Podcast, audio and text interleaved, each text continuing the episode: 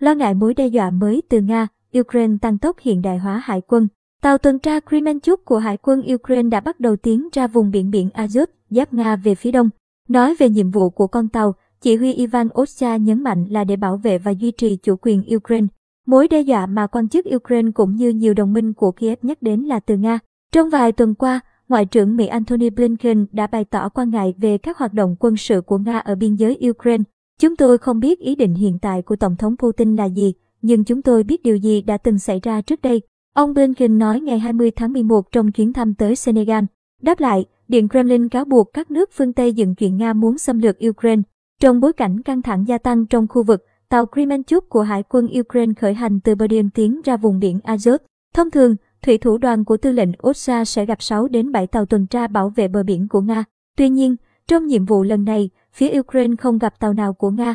Vùng biển mà tư lệnh Ossa đang tuần tra giáp với Crimea, bán đảo mà Nga đã sáp nhập sau cuộc trưng cầu ý dân năm 2014. Sau khi sáp nhập Crimea, Nga đã xây dựng một cây cầu nối bán đảo này với lãnh thổ Nga. Cầu kết bắc qua eo biển Kerch là kết nối trực tiếp duy nhất giữa Nga và Crimea, đồng thời trao cho Moscow quyền kiểm soát trên thực tế đối với đường tiếp cận. Biển Đen và xa hơn là Địa Trung Hải.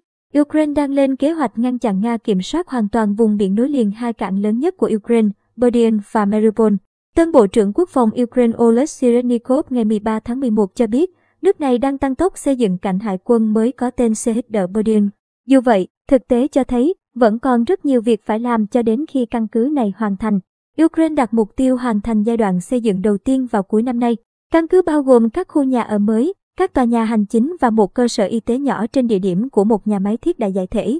Chỉ còn chưa đầy 6 tuần nữa là hết năm, nhưng tòa nhà chính tại căn cứ này thậm chí còn chưa đổ máy. Đây sẽ là vị trí của các bến tàu. Chúng tôi dự định sẽ hoàn thành phần này trong 2 năm. Đại úy Hải quân Ukraine Alexander Sodiik giới thiệu với CNN khi chỉ tay về phía các vật liệu xây dựng bên bờ biển. Theo CNN, Ukraine có thể không có 2 năm để chuẩn bị cho một cuộc xung đột.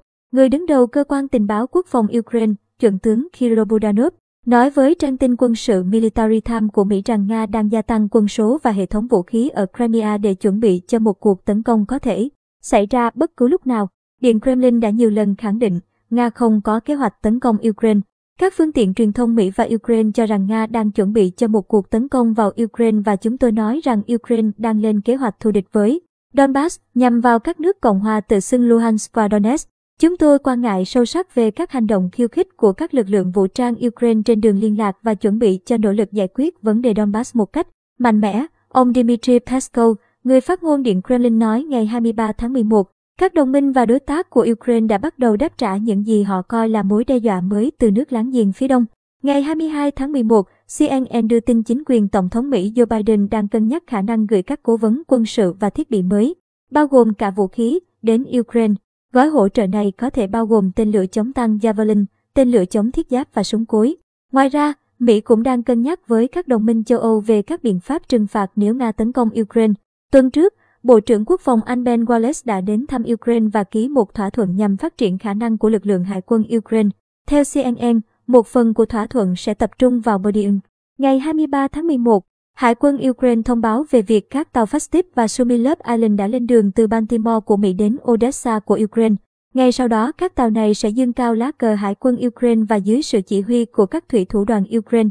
Các tàu này sẽ bắt đầu hành trình chiến đấu để đảm bảo an toàn hàng hải ở Biển Đen và Biển Azov, Đô đốc Hải quân Ukraine Alexei Nispapa cho biết.